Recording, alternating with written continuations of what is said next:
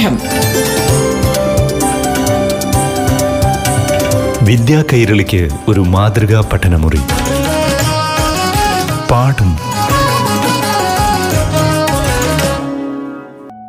നമസ്കാരം പ്രിയ കൂട്ടുകാരെ, പാഠം റേഡിയോ ക്ലാസ് മുറിയിലേക്ക് ഏവർക്കും സുസ്വാഗതം.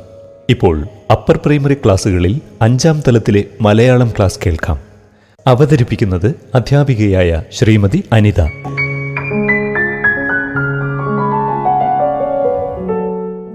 പ്രിയപ്പെട്ട കൂട്ടുകാർക്ക് പാഠം ക്ലാസ്സിലേക്ക് സ്വാഗതം.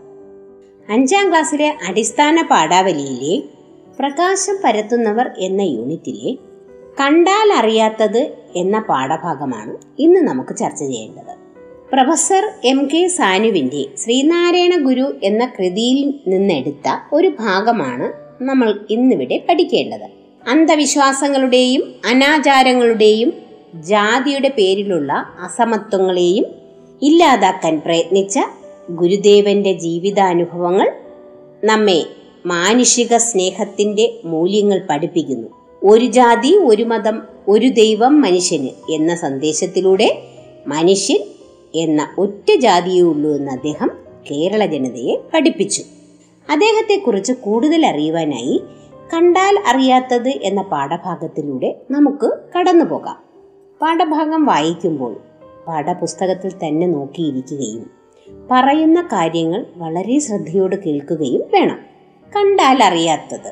ചില മനുഷ്യരെ നേരിട്ട് കാണുമ്പോൾ നമുക്ക് ബഹുമാനിക്കാൻ തോന്നുകയില്ലേ? എന്താണ് കാരണം? അവരിൽ എന്തോ പ്രത്യേകതയുണ്ടെന്ന് നമുക്ക് തോന്നിപ്പോകുന്നു. അങ്ങനെയുള്ള ഒരാൾ ഒരിക്കൽ തീവണ്ടിയിൽ യാത്ര ചെയ്യുകയായിരുന്നു. ശരീരം, തങ്കത്തിന്റെ നിറം, തേജസ് തുളുമ്പുന്ന മുഖം. അദ്ദേഹം വെളുത്ത മുണ്ടാണ് ഉടുത്തിരിക്കുന്നത്. വെളുത്ത നേരിയതുകൊണ്ട് ദേഹം പുതപ്പിച്ചിരിക്കുന്നു.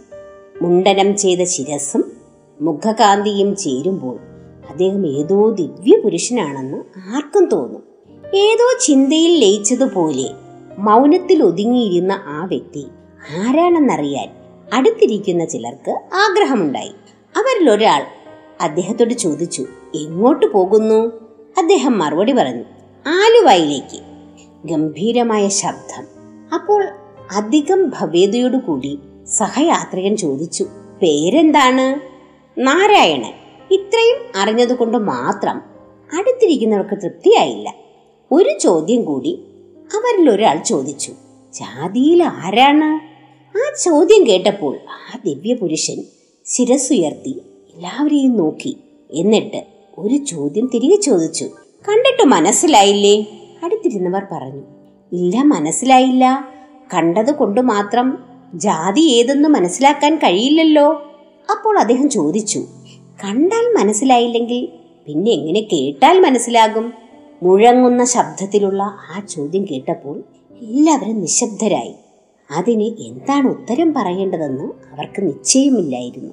തേജസ്വിയായ അദ്ദേഹം ആലുവയിൽ ഇറങ്ങി. അദ്ദേഹത്തെ കാത്ത് അനേകം പേർ അവിടെ നിൽക്കുന്നുണ്ടായിരുന്നു. അവർ ഭക്തിയോടെ വണങ്ങി അദ്ദേഹത്തെ സ്വാഗതം ചെയ്തു. അദ്ദേഹത്തോടൊപ്പം യാത്ര ചെയ്തിരുന്നവർക്ക് അപ്പോഴാണ് ആൾ ആരാണെന്ന് മനസ്സിലായത്. നാരായണ ഗുരുസ്വാമികളായിരുന്നു അദ്ദേഹം. കണ്ടിട്ട് മനസ്സിലായില്ലേ എന്ന് ജാതിയെപ്പറ്റി അദ്ദേഹം ചോദിച്ചതിൻ്റെ അർത്ഥം എന്താണെന്ന് അപ്പോൾ അവരിൽ ചിലർക്ക് ഊഹിക്കാൻ കഴിഞ്ഞു. ഒരു ജാതി, ഒരു മതം, ഒരു ദൈവം മനുഷ്യന് എന്ന സന്ദേശം വിളംബരം ചെയ്ത മഹാനാണ് അദ്ദേഹം.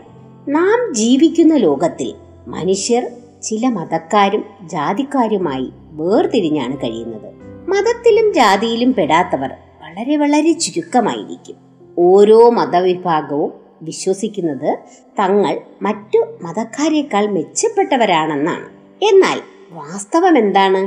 ഓരോ മതവിഭാഗത്തിലും നല്ല ആളുകളും ചീത്തയാളുകളും ഉണ്ട്.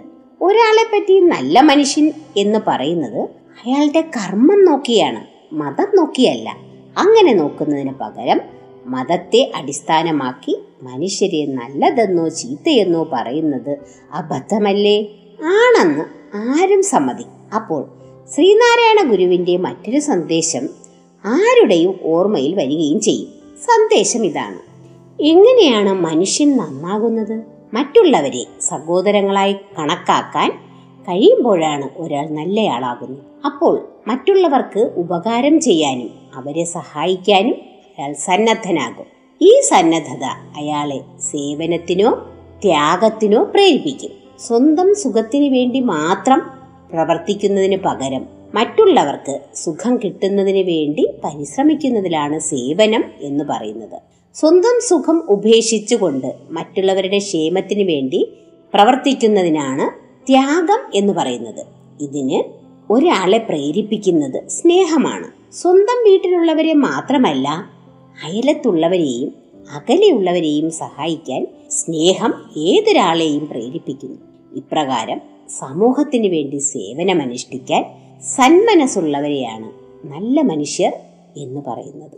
ഇനി നമുക്ക് അതിന്റെ പഠന പ്രവർത്തനങ്ങളിലേക്ക് കടക്കാം. കൂട്ടുകാർ, പാഠഭാഗം വായിച്ചത് ശ്രദ്ധിച്ചുവല്ലോ. ഇനി നമുക്ക് അതിന്റെ പഠന പ്രവർത്തനങ്ങളിലേക്ക് കടക്കാം. ഒന്നാമത്തെ ചോദ്യം നോക്കൂ. കണ്ടാൽ മനസ്സിലായില്ലെങ്കിൽ പിന്നെ എങ്ങനെ കേട്ടാൽ മനസ്സിലാകും? ഗുരുവിന്റെ ഈ മറുപടിയിൽ എന്തൊക്കെ ആശയങ്ങൾ അടങ്ങിയിട്ടുണ്ട്? നോക്കാം നമുക്ക്. ഐത്തവും അനാചാരവും ജാതിയുടെ പേരിലുള്ള അസമത്വവും കൊടികുത്തി വാണിരുന്ന കാലത്താണ് ശ്രീനാരായണ ഗുരുദേവൻ ജനിച്ചത്. ശ്രീനാരായണ ഗുരുദേവൻ ജീവിച്ചത്. ഒരിക്കൽ ഒരു തീവണ്ടി യാത്രക്കിടയിൽ ഒരു സഹയാത്രക്കാരൻ അദ്ദേഹത്തിന്റെ ജാതി ചോദിച്ചു. കണ്ടിട്ട് മനസ്സിലായില്ലേ എന്ന് ഗുരുദേവൻ തിരിച്ചു ചോദിച്ചു. കണ്ടതുകൊണ്ട് മാത്രം ജാതി അറിയാൻ കഴിയില്ലല്ലോ എന്നവർ മറുപടി പറഞ്ഞു. കണ്ടാലറിയാത്തവർ എങ്ങനെ കേട്ടാലറിയും എന്ന് ഗുരുദേവന്റെ ചോദ്യത്തിന് മുന്നിൽ യാത്രക്കാർ നിശബ്ദരായി. ജാതി എന്നാൽ മനുഷ്യജാതി മാത്രമാണ് എന്ന് വിശ്വസിക്കുന്ന ആളായിരുന്നു അദ്ദേഹം. അടുത്ത ചോദ്യത്തിലേക്ക് പോകാം. ഗുരുവിനെ കണ്ടാൽ ഒരു ദിവ്യ പുരുഷനാണെന്ന് ആർക്കും തോന്നും. എന്നിട്ടും അദ്ദേഹത്തോട് ജാതി ചോദിച്ചത് എന്തുകൊണ്ടാവാം? ഒരാൾ ഉയർന്ന ജാതി അല്ലെങ്കിൽ അർഹിക്കുന്ന ബഹുമാനം ഒരിക്കലും ലഭിക്കാത്ത കാലത്തായിരുന്നു ശ്രീനാരായണ ഗുരു ജീവിച്ചിരുന്നത്. കർമ്മം കൊണ്ടല്ല അന്നത്തെ ആളുകൾ വിലയിരുത്തിയിരുന്നത്, അവരുടെ ജാതിയുടെ അടിസ്ഥാനത്തിലായിരുന്നു. അതുകൊണ്ടാണ് അനാചാരങ്ങൾക്കെതിരെ പോരാടിയ ഗുരുവിനോട് പോലും ജാതി ചോദിച്ചത്. അടുത്ത ചോദ്യത്തിലേക്ക് പോകാം. ഒരാൾ നല്ല മനുഷ്യനാവുന്നത് എപ്പോഴാണ്? ഗുരുവിന്റെ വാക്കുകൾ കൂടി ഉൾപ്പെടുത്തി കുറിപ്പ് തയ്യാറാക്കുക. ഒരാളുടെ ജാതിയോ മതമോ ഒരിക്കലും അയാളെ വിലയിരുത്തുവാനുള്ള മാനദണ്ഡമാകരുത്. ഒരാൾ നല്ല ആളാകുന്നത് മറ്റുള്ളവരെ സഹോദരങ്ങളായി കാണുവാൻ കഴിയുമ്പോഴാണ്. മറ്റുള്ളവരെ സഹോദര തുല്യരായി കാണുന്ന ഒരാൾക്ക് മറ്റുള്ളവരുടെ ദുഃഖങ്ങളും വിഷമങ്ങളും തൻ്റേതു കൂടിയാവും. അപ്പോൾ അവരെ സഹായിക്കുവാനും അയാൾ സന്നദ്ധനാകും. സ്വന്തം സുഖം മാത്രം നോക്കാതെ മറ്റുള്ളവരെ സ്നേഹിക്കാനും സേവിക്കാനും അങ്ങനെ മറ്റുള്ളവരുടെ ജീവിതത്തിൽ കൂടി സന്തോഷം കൊണ്ടുവരുവാനും അയാൾക്ക് കഴിയും. സ്വന്തം സുഖം ഉപേക്ഷിച്ച് മറ്റുള്ളവരുടെ ക്ഷേമത്തിന് വേണ്ടി പ്രവർത്തിക്കുന്ന ത്യാഗികളാകുവാൻ മനുഷ്യനെ പ്രേരിപ്പിക്കുന്നത് സ്നേഹമാണ്. സ്വന്തം വീട്ടിലുള്ളവരെ മാത്രമല്ല, അയലത്തുള്ളവരെയും ജാതി മത വ്യത്യാസം നോക്കാതെ സഹായിക്കുവാൻ തയ്യാറാകുന്നവർ തന്നെയാണ് ഗുരുദേവൻ പറഞ്ഞ നല്ല മനുഷ്യർ. അടുത്ത ചോദ്യം ഉപന്യാസം തയ്യാറാക്കാനാണ്. അവനവൻ ആത്മസുഖത്തിനാചരിക്കുന്നവ അപരന് സുഖത്തിനായി വരേണം. ശ്രീനാരായണ ഗുരുവിൻ്റെ മറ്റെന്തെല്ലാം മഹത് വചനങ്ങൾ കണ്ടെത്താൻ കഴിയും? അവയുടെ കൂടി അടിസ്ഥാനത്തിൽ ഗുരുദേവന്റെ ആശയങ്ങളെക്കുറിച്ച് ഒരു ഉപന്യാസം തയ്യാറാക്കുക. ആദ്യം നമുക്ക് ഗുരുവിന്റെ വചനങ്ങൾ ഏതൊക്കെയെന്ന് നോക്കാം. ഒരു ജാതി, ഒരു മതം, ഒരു ദൈവം മനുഷ്യന്. മതമേതായാലും മനുഷ്യന് നന്നായാൽ മതി. ജാതി ചോദിക്കരുത്, പറയരുത്, ചിന്തിക്കരുത്. മതം ഈശ്വര സാക്ഷാത്കാരത്തിനുള്ള ഉപാധി മാത്രം. മതം ദൈവമല്ല. ശ്രീനാരായണ ഗുരുവിന്റെ മഹത് വചനങ്ങൾ കൂടുതൽ കണ്ടെത്താൻ ശ്രമിക്കണം. അക്കാലത്തെ സാമൂഹിക അന്തരീക്ഷം, ഗുരുദേവന്റെ വാക്കുകളുടെ പൊരുൾ, അവ സമൂഹത്തിലുണ്ടാക്കിയ മാറ്റങ്ങൾ എന്നിവ കൂടി ഉൾപ്പെടുത്തി ഗുരുദേവന്റെ ആശയങ്ങളെക്കുറിച്ച് ഒരു ഉപന്യാസം തയ്യാറാക്കുവാൻ കൂട്ടുകാർ ശ്രമിക്കുമല്ലോ. അടുത്തത് താഴെ പറയുന്ന പദങ്ങൾ ഒറ്റ പദമാക്കി നോക്കാം. ദിവ്യനായ പുരുഷൻ ഒറ്റ പദമാകുമ്പോൾ ദിവ്യ പുരുഷൻ. മുഖത്തിന്റെ കാന്തി മുഖകാന്തി. കൂട്ടുകാർ, ശ്രീനാരായണ ഗുരുവിനെ കുറിച്ച് കൂടുതൽ അറിയുവാനായി അദ്ദേഹത്തിൻ്റെ ആത്മകഥയും ജീവചരിത്രവും ഒക്കെ വായിക്കുകയും വായനയിലൂടെ നിങ്ങൾക്ക് കിട്ടുന്ന അറിവുകൾ കൊണ്ട് വായനാക്കുറിപ്പ് തയ്യാറാക്കുവാനും ശ്രമിക്കണം. കൂടുതൽ അറിവുകളുമായി അടുത്ത ക്ലാസ്സിൽ വീണ്ടും നമുക്ക് ഒന്നിക്കാം. നന്ദി, നമസ്കാരം. പാഠം വിദ്യാ കൈരളിക്ക് ഒരു മാതൃകാ പഠനമുറി. പാഠം.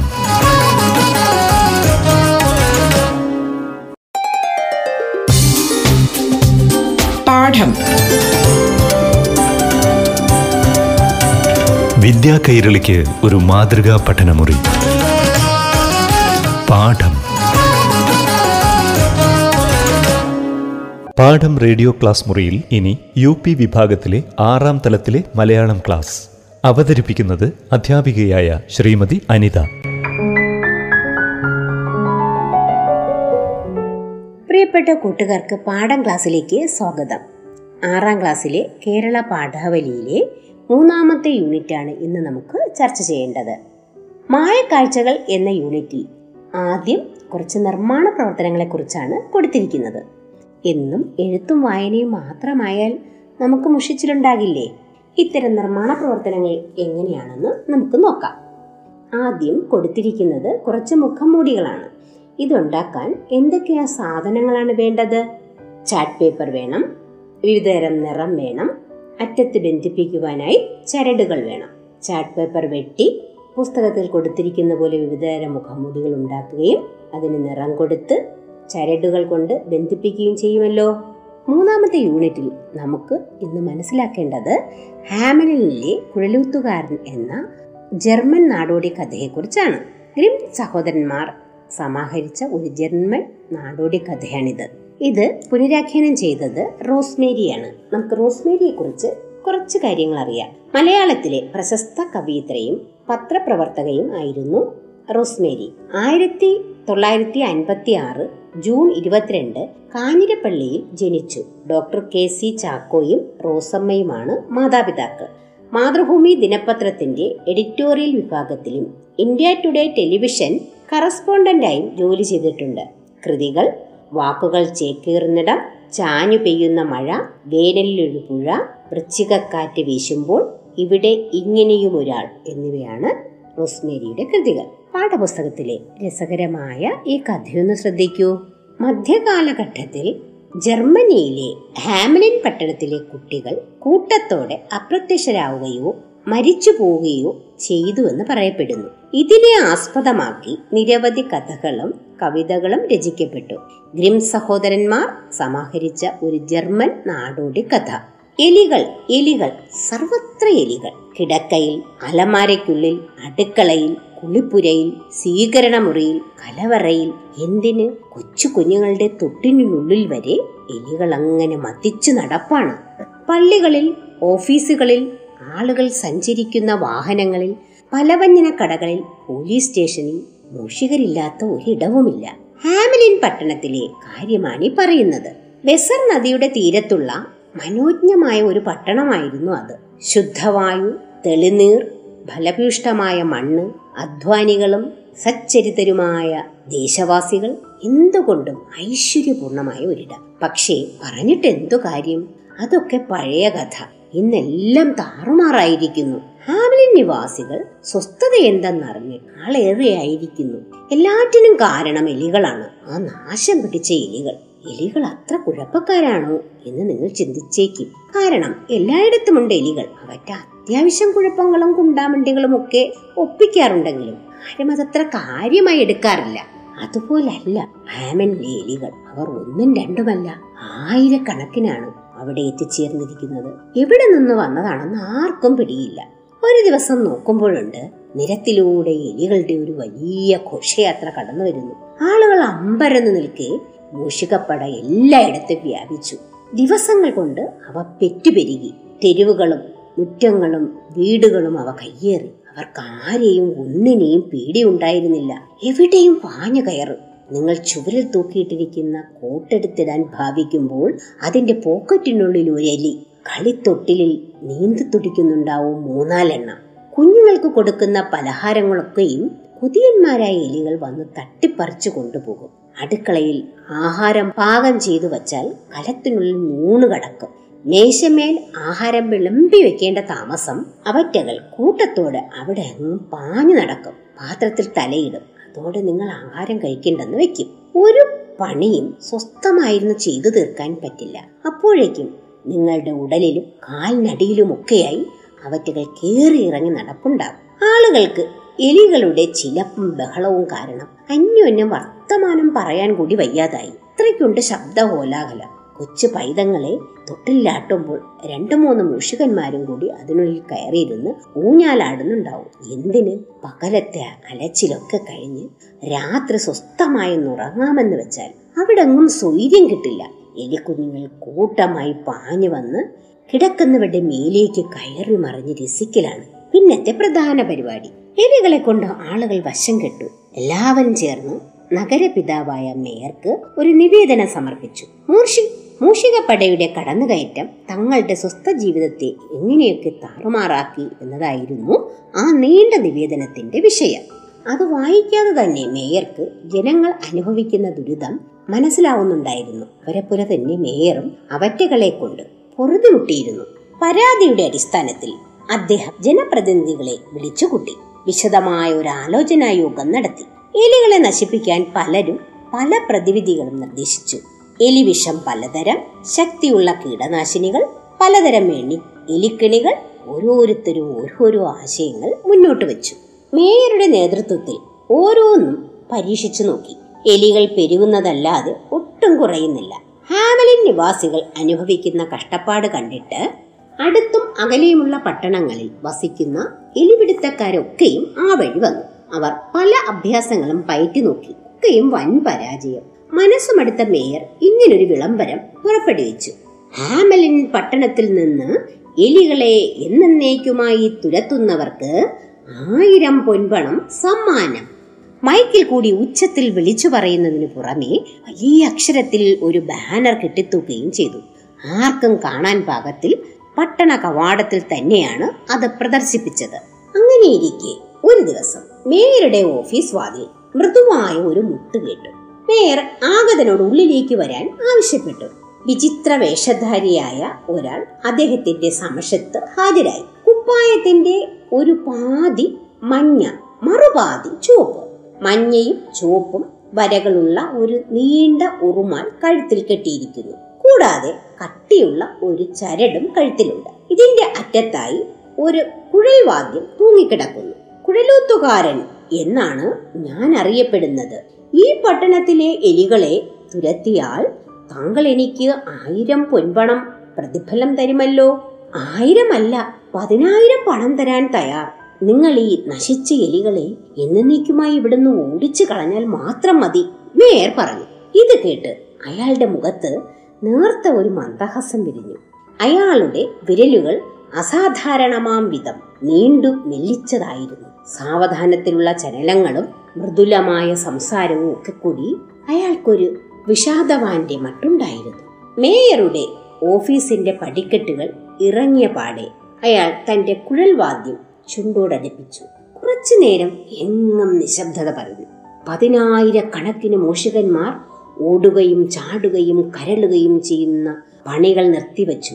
എന്നിട്ട് ഈണം പുറപ്പെടുന്ന ദിക്കറിയാൻ ഏകാഗ്രതയോടെ ചെവികൾ കൂർപ്പിച്ചു. പിന്നത്തെ കോലാഹലമൊന്നും വിവരിക്കാനാവില്ല.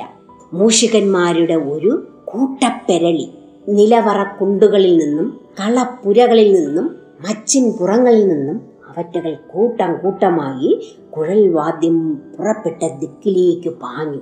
ആളുകൾ ആ കാഴ്ച കണ്ട് അന്തം വിട്ടങ്ങനെ നിൽക്കുകയാണ്. കുഴലൂത്തുകാരൻ പട്ടണത്തിലെ തെരുവുകളും ഇടവഴികളും പിന്നിട്ട് മുന്നോട്ട് മുന്നോട്ട് പോവുകയാണ്.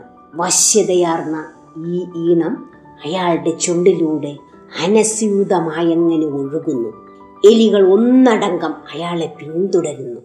അയാളുടെ കണ്ണുകൾ ഒരു പ്രത്യേക മട്ടിൽ തിളങ്ങുന്നുണ്ടായിരുന്നു.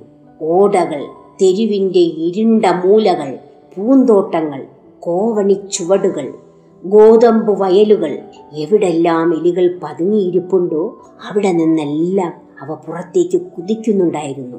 കുഴലൂത്തുകാരൻ മുന്നിൽ, ലക്ഷോപലക്ഷം മൂഷികന്മാർ പിന്നാലെ. തെരുവീഥിയുടെ ഇരുവശത്തും അവിശ്വസനീയമായ ഈ കാഴ്ച കാണാൻ തടിച്ചുകൂടിയ ജനങ്ങൾ. നടന്ന് നടന്ന് അയാൾ വെസർ നദിക്കരയിലെത്തി. എന്നിട്ട് നദിയിലിറങ്ങി മൂന്നാല് കാലടികൾ മുന്നോട്ട് വെച്ചു. കുഴലൂത്തുകാരന്റെ പിന്നാലെ പാഞ്ഞ എലികൾ രണ്ടാമതൊന്നും ആലോചിക്കാതെ പുഴയിലേക്ക് എടുത്തു ചാടി. അവ ഒന്നോടെ ആ പെരുവെള്ളത്തിൽ മുങ്ങിച്ചത്തുപോയി. അവസാനത്തെ എലിയും പുഴയിൽ ചാടും വരെ അയാൾ കുഴലൂതിക്കൊണ്ട് അതേ നിൽപ്പ് തുടർന്നു. കൂട്ടുകാരെ, കഥ അവസാനിച്ചിട്ടില്ല, പക്ഷേ നമ്മുടെ സമയം തീർന്നു പോയിരിക്കുന്നു. അതുകൊണ്ട് കഥയുടെ ബാക്കി ഭാഗവുമായി അടുത്ത ക്ലാസ്സിൽ വീണ്ടും നമുക്ക് ഒരുമിക്കാം. നന്ദി, നമസ്കാരം. പാഠം വിദ്യാ കൈരളിക്ക് ഒരു മാതൃകാ പഠനമുറി. പാഠം